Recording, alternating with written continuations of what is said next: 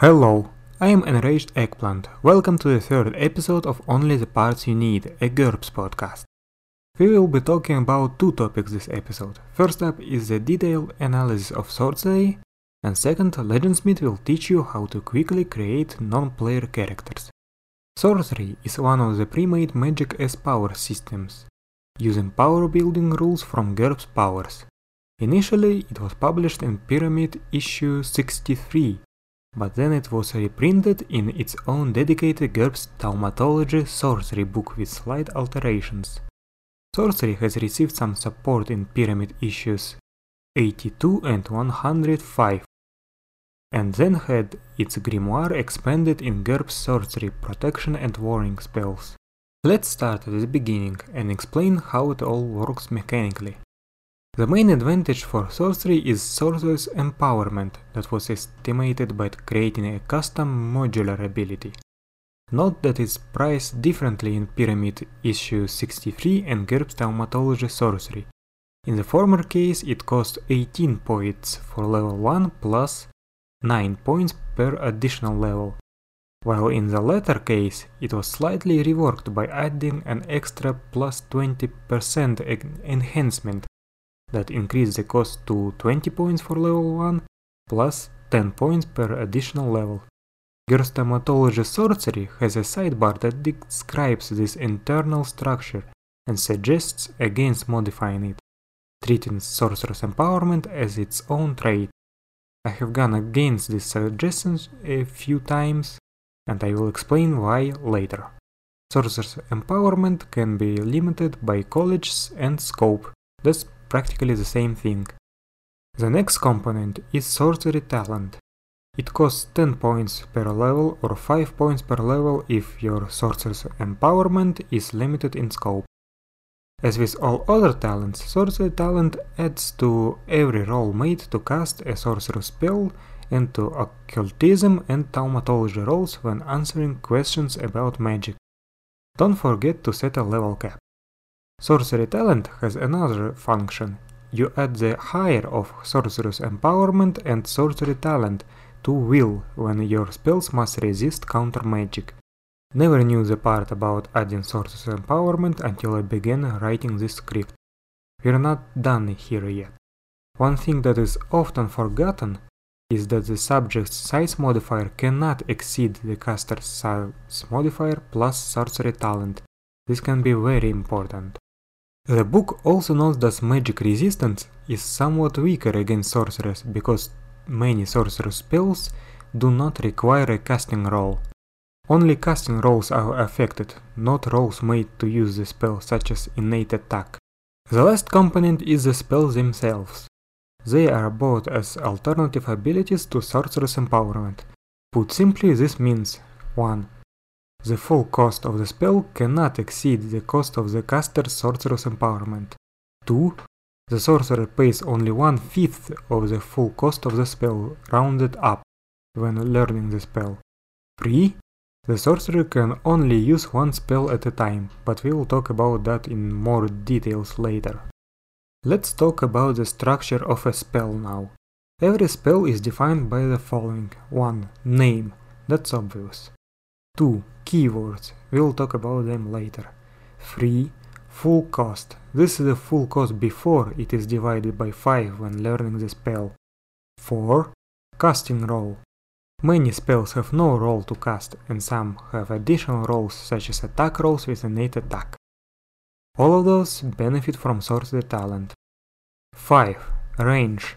This can be either a static number or self or unlimited. In case of unlimited range, by default assume the range penalties from basic set page 550. 6. Duration. This can be a fixed duration, permanent, indefinite, which means that the spell lasts as long as the caster maintains it, or truly permanent, which means that the spell is permanent but is not vulnerable to counter magic. 7. Casting cost. Sorcery assumes that all spells cost 1 FP to use for the sake of simplicity, uniformity, and reduction of bookkeeping. If you can handle some additional bookkeeping, you can assign different costs to spells, but do not remove it. The lack of casting cost would make the sorcerers feel more like superheroes who can use their abilities whenever they want and as many times as they want without running out of gas. 8. Casting time. Again, sorcery assumes that all spells take 1 or 2 seconds to cast. We will talk about that more in depth later. If you can handle additional bookkeeping, you could assign different casting times to spells. 9. Description 10. Statistics Those are specific game mechanics behind the spell. Casting a known spell requires the caster to take two concentrate maneuvers, or just one if he is repeating the same spell he last cast. If the spell requires an attack roll, then the last maneuver changes to the one that allows attacks, such as attack or all-out attack. This additional concentrate maneuver to switch the spell is justified by the standard rules for alternative abilities as defined in GURPS Power-Ups 8 limitations, with slight alterations. It always takes a full second to switch spells, even when switching between two attack spells, but this is balanced by allowing the sorcerer to maintain multiple copies of the same spell. One vaguely defined rule is that casting a spell is a single continuous action that can be interrupted, forcing the caster to spend 2 seconds to concentrate again. Typically, he cannot switch to another spell in advance. If he does not mind spending FP and the spell is harmless enough, he could cast it, for example, into the sky, in a non-combat situation to switch to the spell. However, Jason Levine, the author, says that switching can be done for free and in advance if you want it. By default, you have to only concentrate to cast the spell. You do not have to wave your hands around or chant, making your casting obvious. This might not be the flavor you are looking for, so the book provides the alternative rituals rules. To cast a spell, the sorcerer must meet two of the following three requirements. Pay 1 FP, perform obvious physical gestures, or speak an obvious ritual chant. This makes casting uh, far less subtle and makes the casters more easily countered by silencing or binding them. In addition, this allows other characters with magical knowledge uh, to identify spells that are being cast with an occultism or thaumatology roll at minus 4 if the caster is only chanting or gesturing. If you are using spells that cost more than 1 FP, then these requirements replace only 1 FP from the full cost. Note that even if the sorcerer paid no FP when casting the spell, the maintenance still costs 1 FP per minute. The Super Sorcery article from Pyramid issue 105 adds extra options for alternative rituals, like paying 1 HP, selling a part of your soul, manifesting obvious fleshy arcane signs when casting the spell, or invoking a deity's name. It is suggested that the character picks the rituals from the list of available ones during character generation. This is a permanent alteration of the way he works his magic. The choice of rituals can add a lot of flavor and tactical considerations. The same article provides rules for situations where the caster can pick from more than 3 rituals, stronger versions of the rituals, and uh, allows picking the FP or HP spending ritual multiple times. This allows for subtle spellcasting. However, as stated by Jason Levine, the creator of the sorcery system, experience has shown that it can be unbalancing for sorcerers to invoke alternative rituals to cast repeated spells with no FP cost in a fight. Because of that, he suggests the following rule.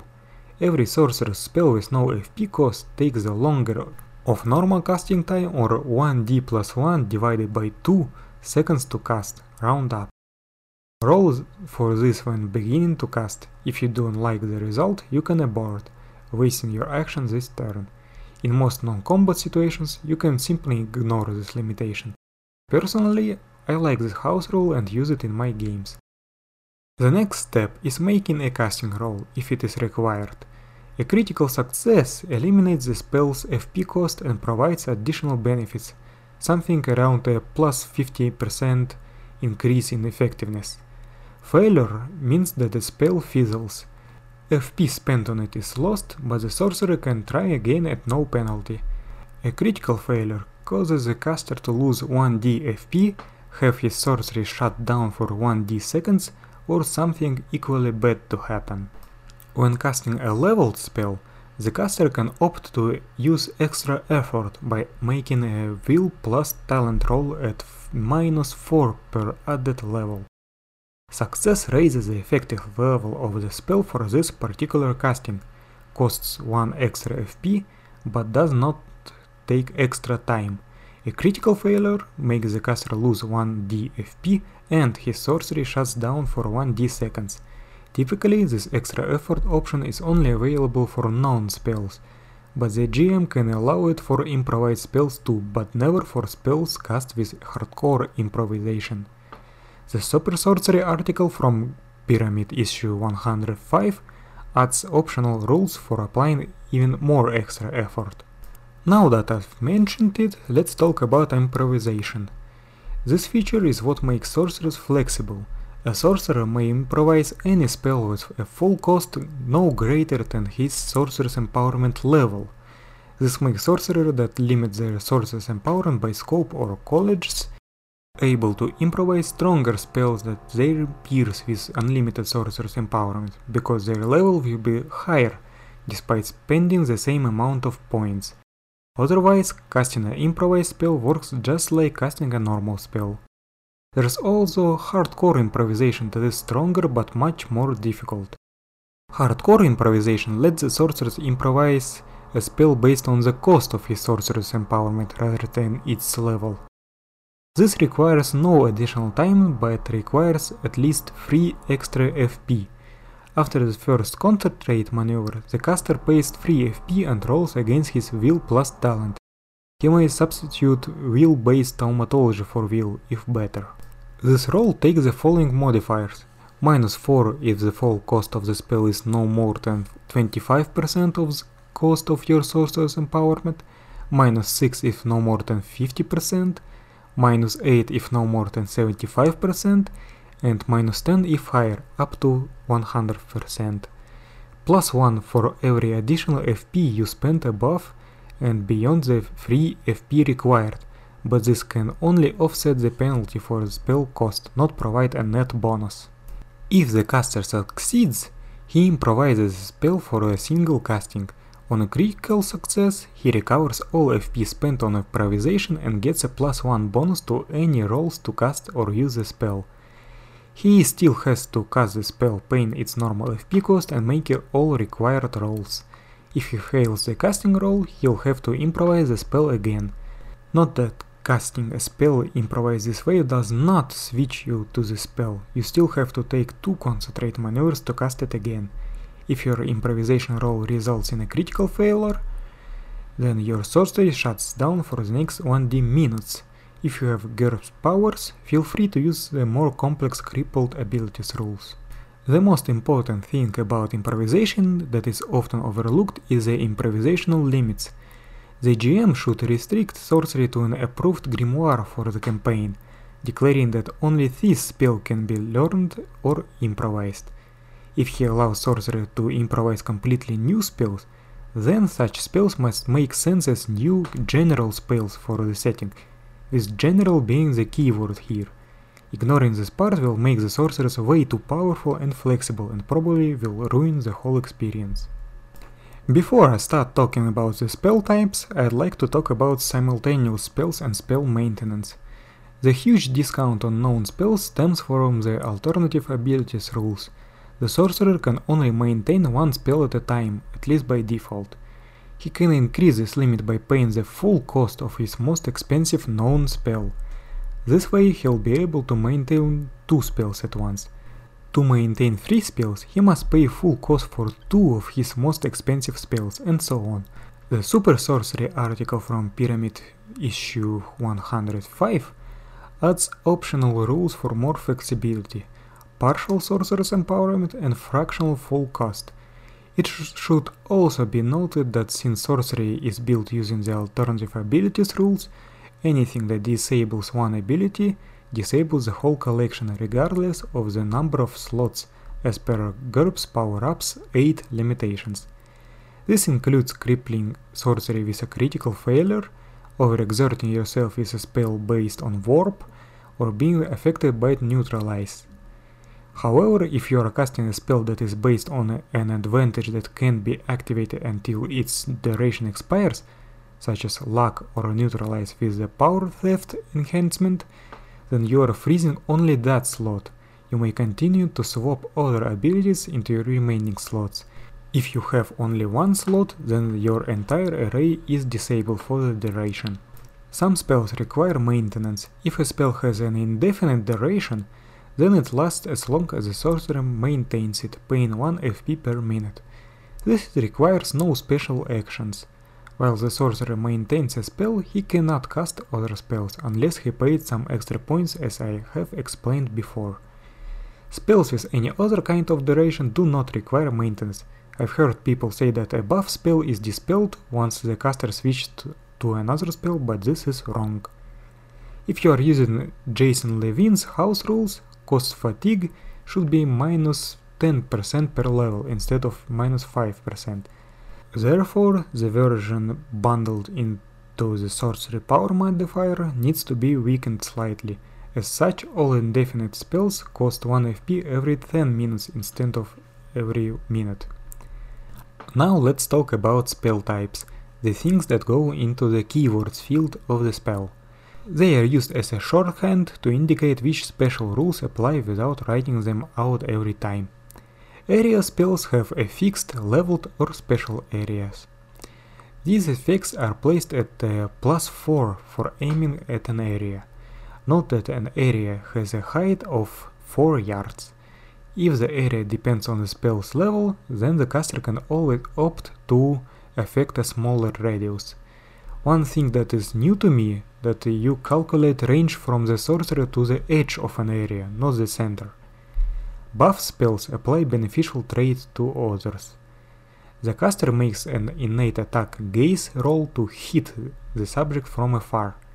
If the location hit has DR, with no tough skin limitation, then the subject has to make an HT roll at a penalty equal to that DR for the buff to work.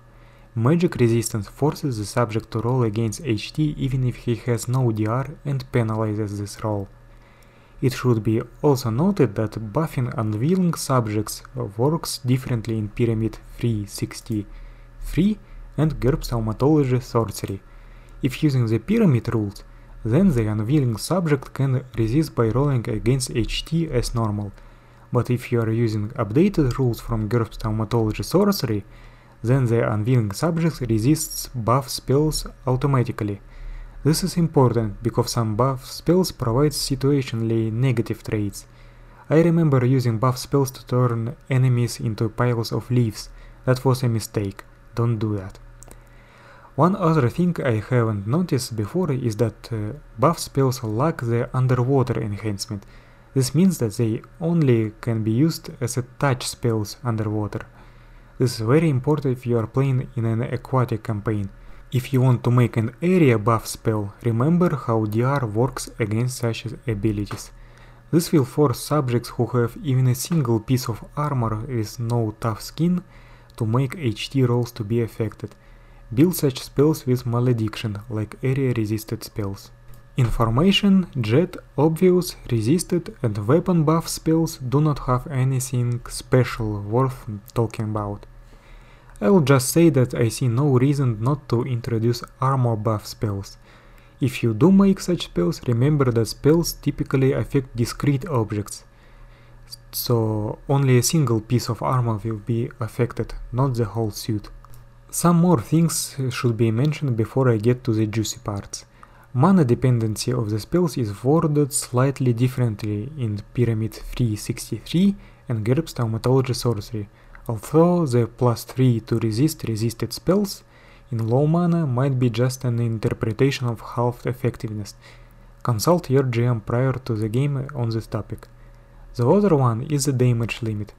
GURPS Thaumatology Sorcery provides its own guidelines on how to limit damage of spells based on the damage of an optimized character could inflict at range. Pyramid 382 introduces the sorcerer template for Dungeon Fantasy and limits damage based on sorcery talent, and Jason Levine on his blog suggests limited damage based on the sorcerer's empowerment level. The link to the post will be provided in the description. The book also provides rules for improving spells, deprecating spells when gaining new levels of sorcerer's empowerment, and quite extensive rules on enchanting that can be used to estimate the dollar cost of gadgets even if you are not using sorcery at all. The system might serve as an alternative to Metatronic generators from Pyramid 346 or as an additional option.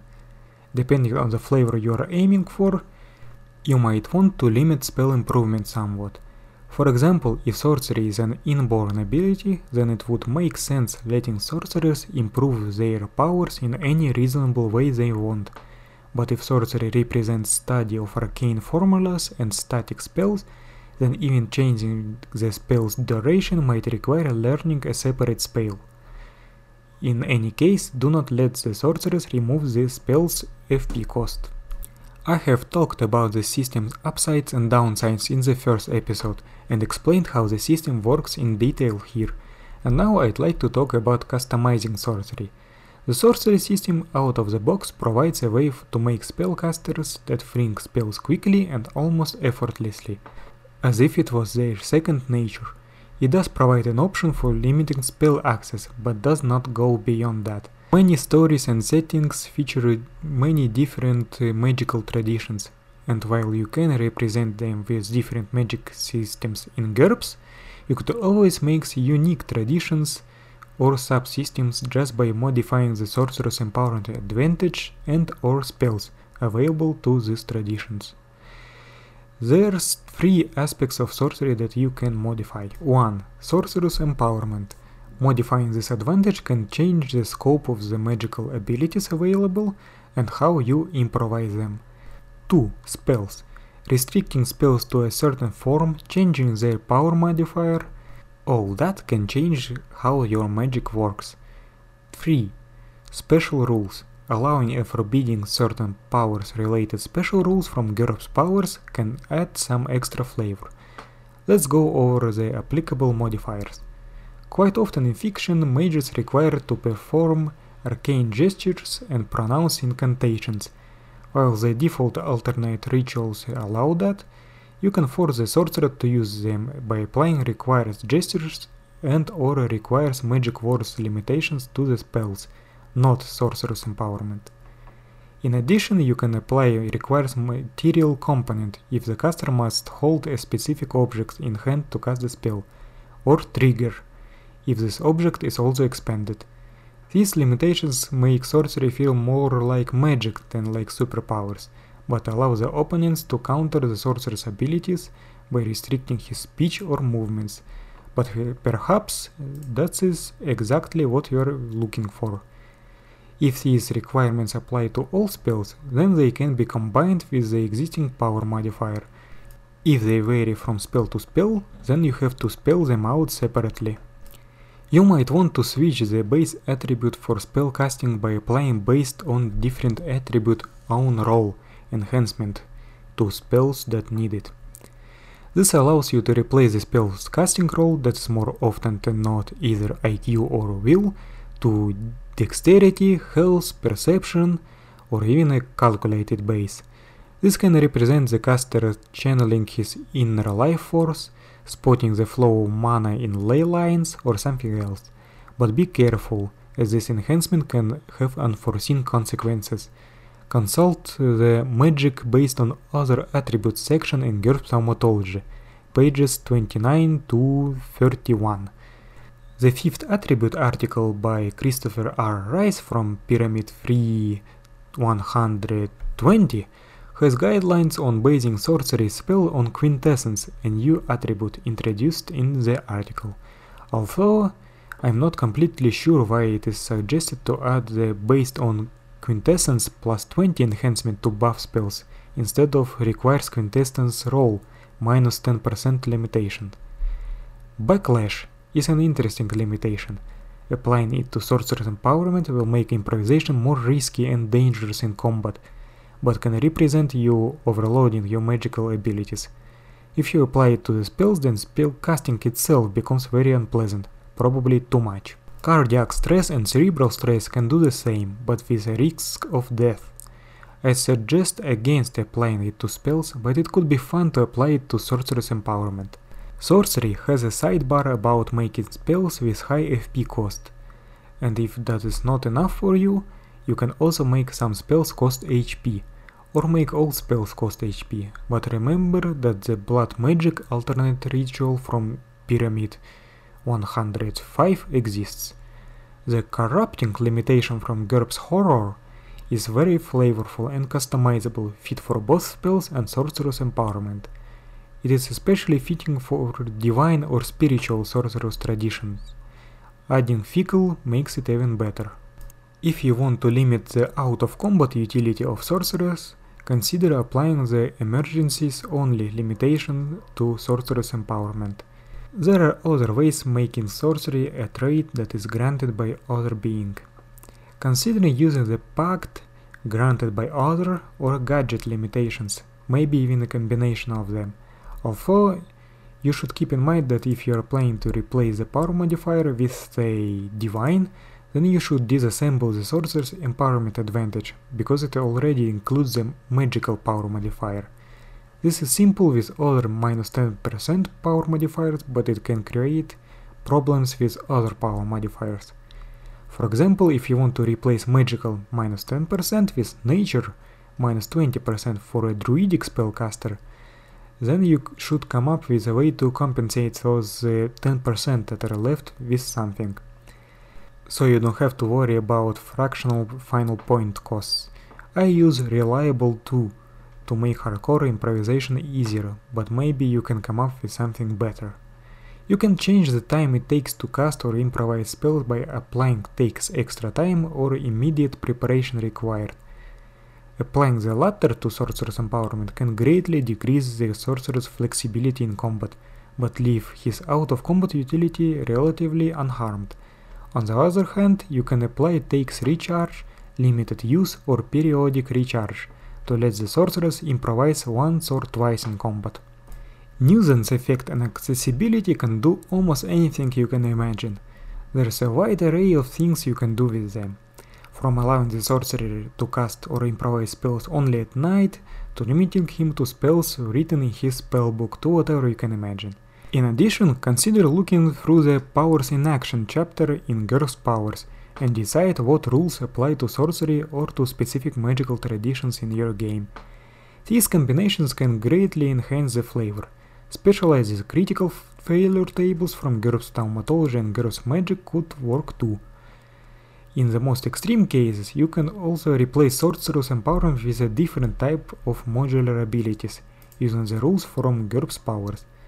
There is 11 spell-based traditions on my blog, but I use even more in my games.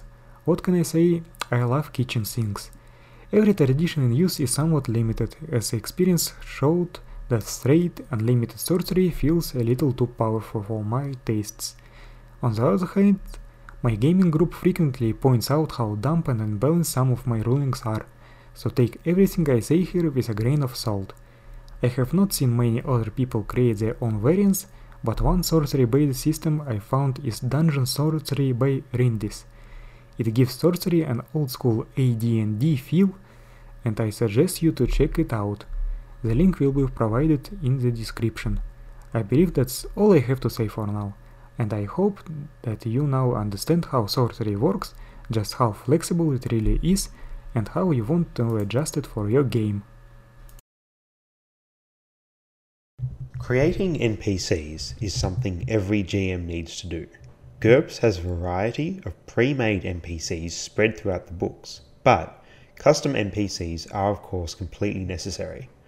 A trap that many new GURPS GMs can fall into is trying to stat every NPC out as though they were a player character. This should only be reserved for recurring NPCs such as allies, dependents, and major enemies such as main villains and potentially their lieutenants. Studying these is like studying a player character, of course. so we'll leave villain design for another episode. This episode will mainly focus on enemy NPCs for combat. So, how do we stat NPCs for encounters? The method varies by genre, so I'll focus on fantasy at first, since that's what many people are familiar with. Before I continue, I have to mention a Pyramid article titled It's a Threat by Christopher Rice from Pyramid issue 377. This article provides a system for assessing combat effectiveness ratings of players and enemies. I recommend it, even though it's not perfect, as it's a good rule of thumb. The rules in GURPS Action 2, Exploits, also has a lot of resources for how to speed things up. I can't recommend it strongly enough. Now, that aside, making NPCs. With enemy NPCs, it's a good idea to think about and decide how much damage they can deal first, and how good they are at delivering it, since this will determine much of the player's behaviour.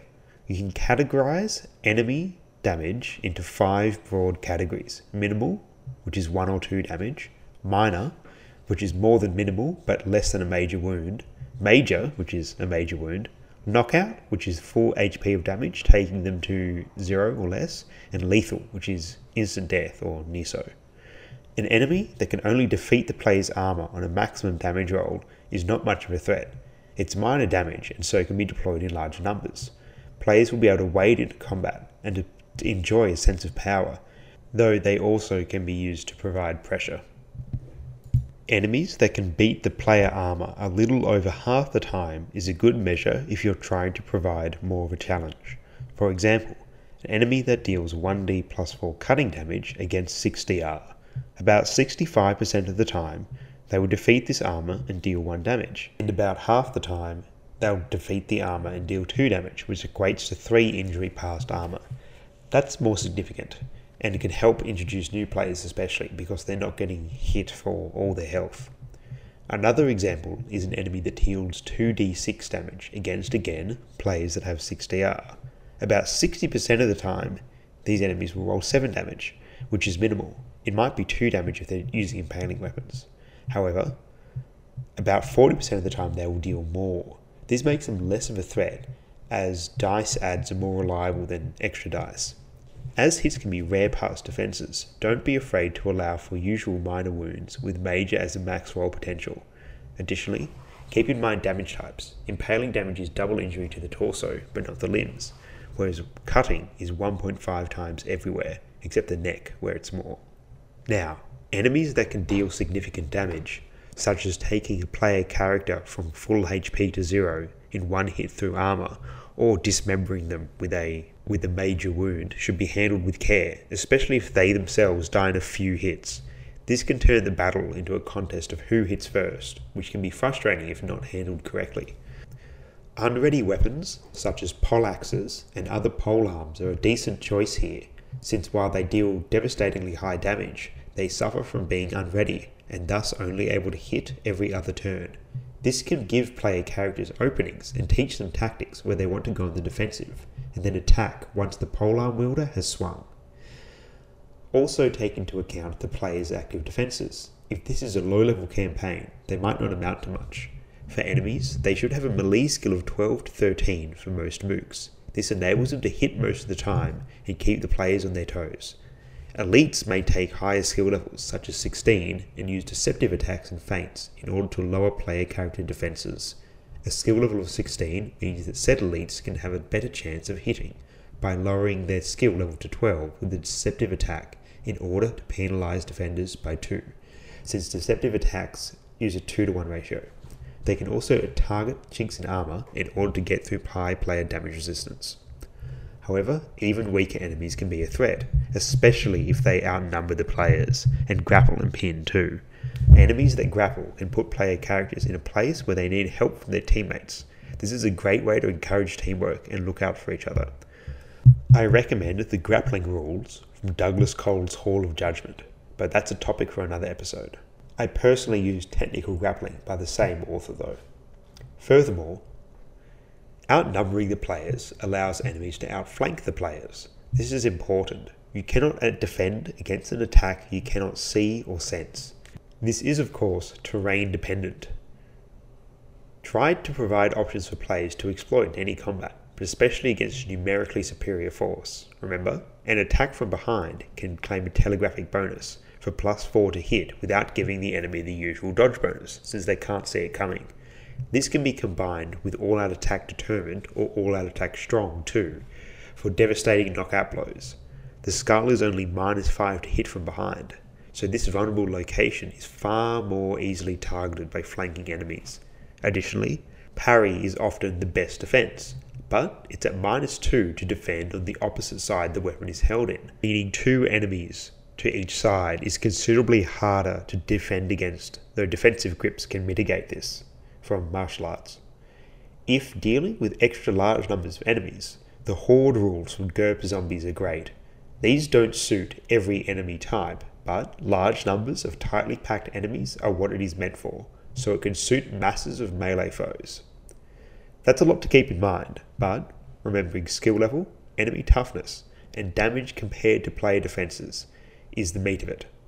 The final thing is enemy defenses. The longer an enemy survives, the longer they might get a hit in. The way to think about this is the same as enemies' damage compared to player defenses, but in reverse. GURPS is deadly, so having enemies that go down in one, two, or three hits isn't too bad. As advised in the books, it's a good idea not to make health rolls for every single enemy. Make them only for the important bosses and the like. Others can be assumed to fail their health check, check at zero and fall unconscious, but you needn't assume that they're dead. If a mook is reduced to a death threshold, you can call them dead, or if you like more suspense, you can secretly roll for the deaths at the end of combat. If they survive, perhaps they can reappear. Previously wounded enemies making an appearance later can be a great way to spice up combat with grudges and make the players think about making sure their enemies are dead. When I make an enemy NPC, I just need their four primary stats, their basic speed and move, and a few weapon and combat skills, and then I give them a wildcard skill or two that suits their particular archetype. For example, a soldier may have strength 12, dexterity 10, IQ 10, health 11, and the skills spear 13, brawling 13, wrestling 12, and the wildcard skill soldier at 11 or 12. The leader of this group may have leadership or tactics at 11 too. Their strength and spear weapon give them a damage of 1d plus 2 with their spears and 1d minus 1 with their punches. I can say that they have a simple Jack of Plates armor for DR3 and their move is 5, or if their armor is heavier, their move will be 4. That's all I need to write down. No need to worry about point value. What matters is their effectiveness. If this spearman is up against a player character with the 6 DR armor, the spearman will be in trouble. A character with weapon skill 16 and 6DR can take quite a few hits from these spearmen. For a newer GM, I recommend making a cheat sheet that contains the damage adds of a few common weapons, a strength table of strength 9 to 14 or so, and a few armor values with the usual move that an enemy wearing them has. This means you can easily have the combat relevant parts of fodder enemies on hand all the time to put together as you need. Back to the spearmen for a moment. They can pose differing levels of threat depending on how the GM plays them. I mentioned the leader. More competent NPC leaders is another great way to spice up combat. Consecutive blocks and parries incur large penalties, so if these spearmen were fighting superior player characters, they may be ordered by a good leader to target one player to wear them down. They're not telepathic though, so having their leader shout the orders means the characters have warning of the onslaught. Shouted commands from NPCs is an excellent way to make extra languages valuable in combat too. If the enemies are foreigners, they won't speak the player's character's common tongue. Alternatively, these spearmen, under an incompetent leader, will be disorganized and unfocused, making the fight easier. Player characters may wish to focus on eliminating competent enemy leaders to make mm-hmm. fights easier, and this kind of tactics can be really fun for the players. A final note is on special powers. Damaging powers are straightforward. You can simply work out the threat level that they can exert in the way I mentioned earlier. Enemies that can deal lethal hits with powers should be rare, have cooldowns or wind-ups, or be able to be parried. Special powers can be used to be used to spice up fights a lot. A great way to think about it is consider enemy powers that force the players to help each other out, but try to avoid things that make all but one player obsolete. For example, flight if only one person has a ranged attack. But letting individual players shine is also good, such as a magic enemy against a player wizard with the dispel. The other characters need to keep their wizard safe lest they be at a large disadvantage. Now, here's another example a Vine Ogre. This was created as a boss fight for my group, which consists of four 400 point characters and their followers. The Vine Ogre is supposed to be very threatening, thus, I gave it a powerful attack a 2d plus 7 giant axe. There are some tough characters in the party, including some with DR over 8. Axe attack is a very powerful attack capable of bringing a player character down to zero in one hit, even with their powerful defenses, but it's not guaranteed. Still, in light of this, I made it an unready weapon. This lends a sense of pondering power to the fight. It means that it's not an omnipresent threat. I use the teamwork rules too, so the player characters can help shield each other if they're close together. However, there is another threat. The Vine Ogre has two binding attacks and a shield.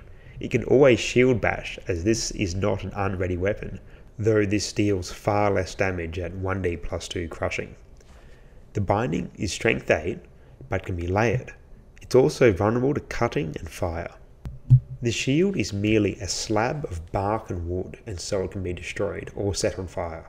It has a defense bonus 3, DR3, and HP 66. At HP 33, its defense bonus drops by 1.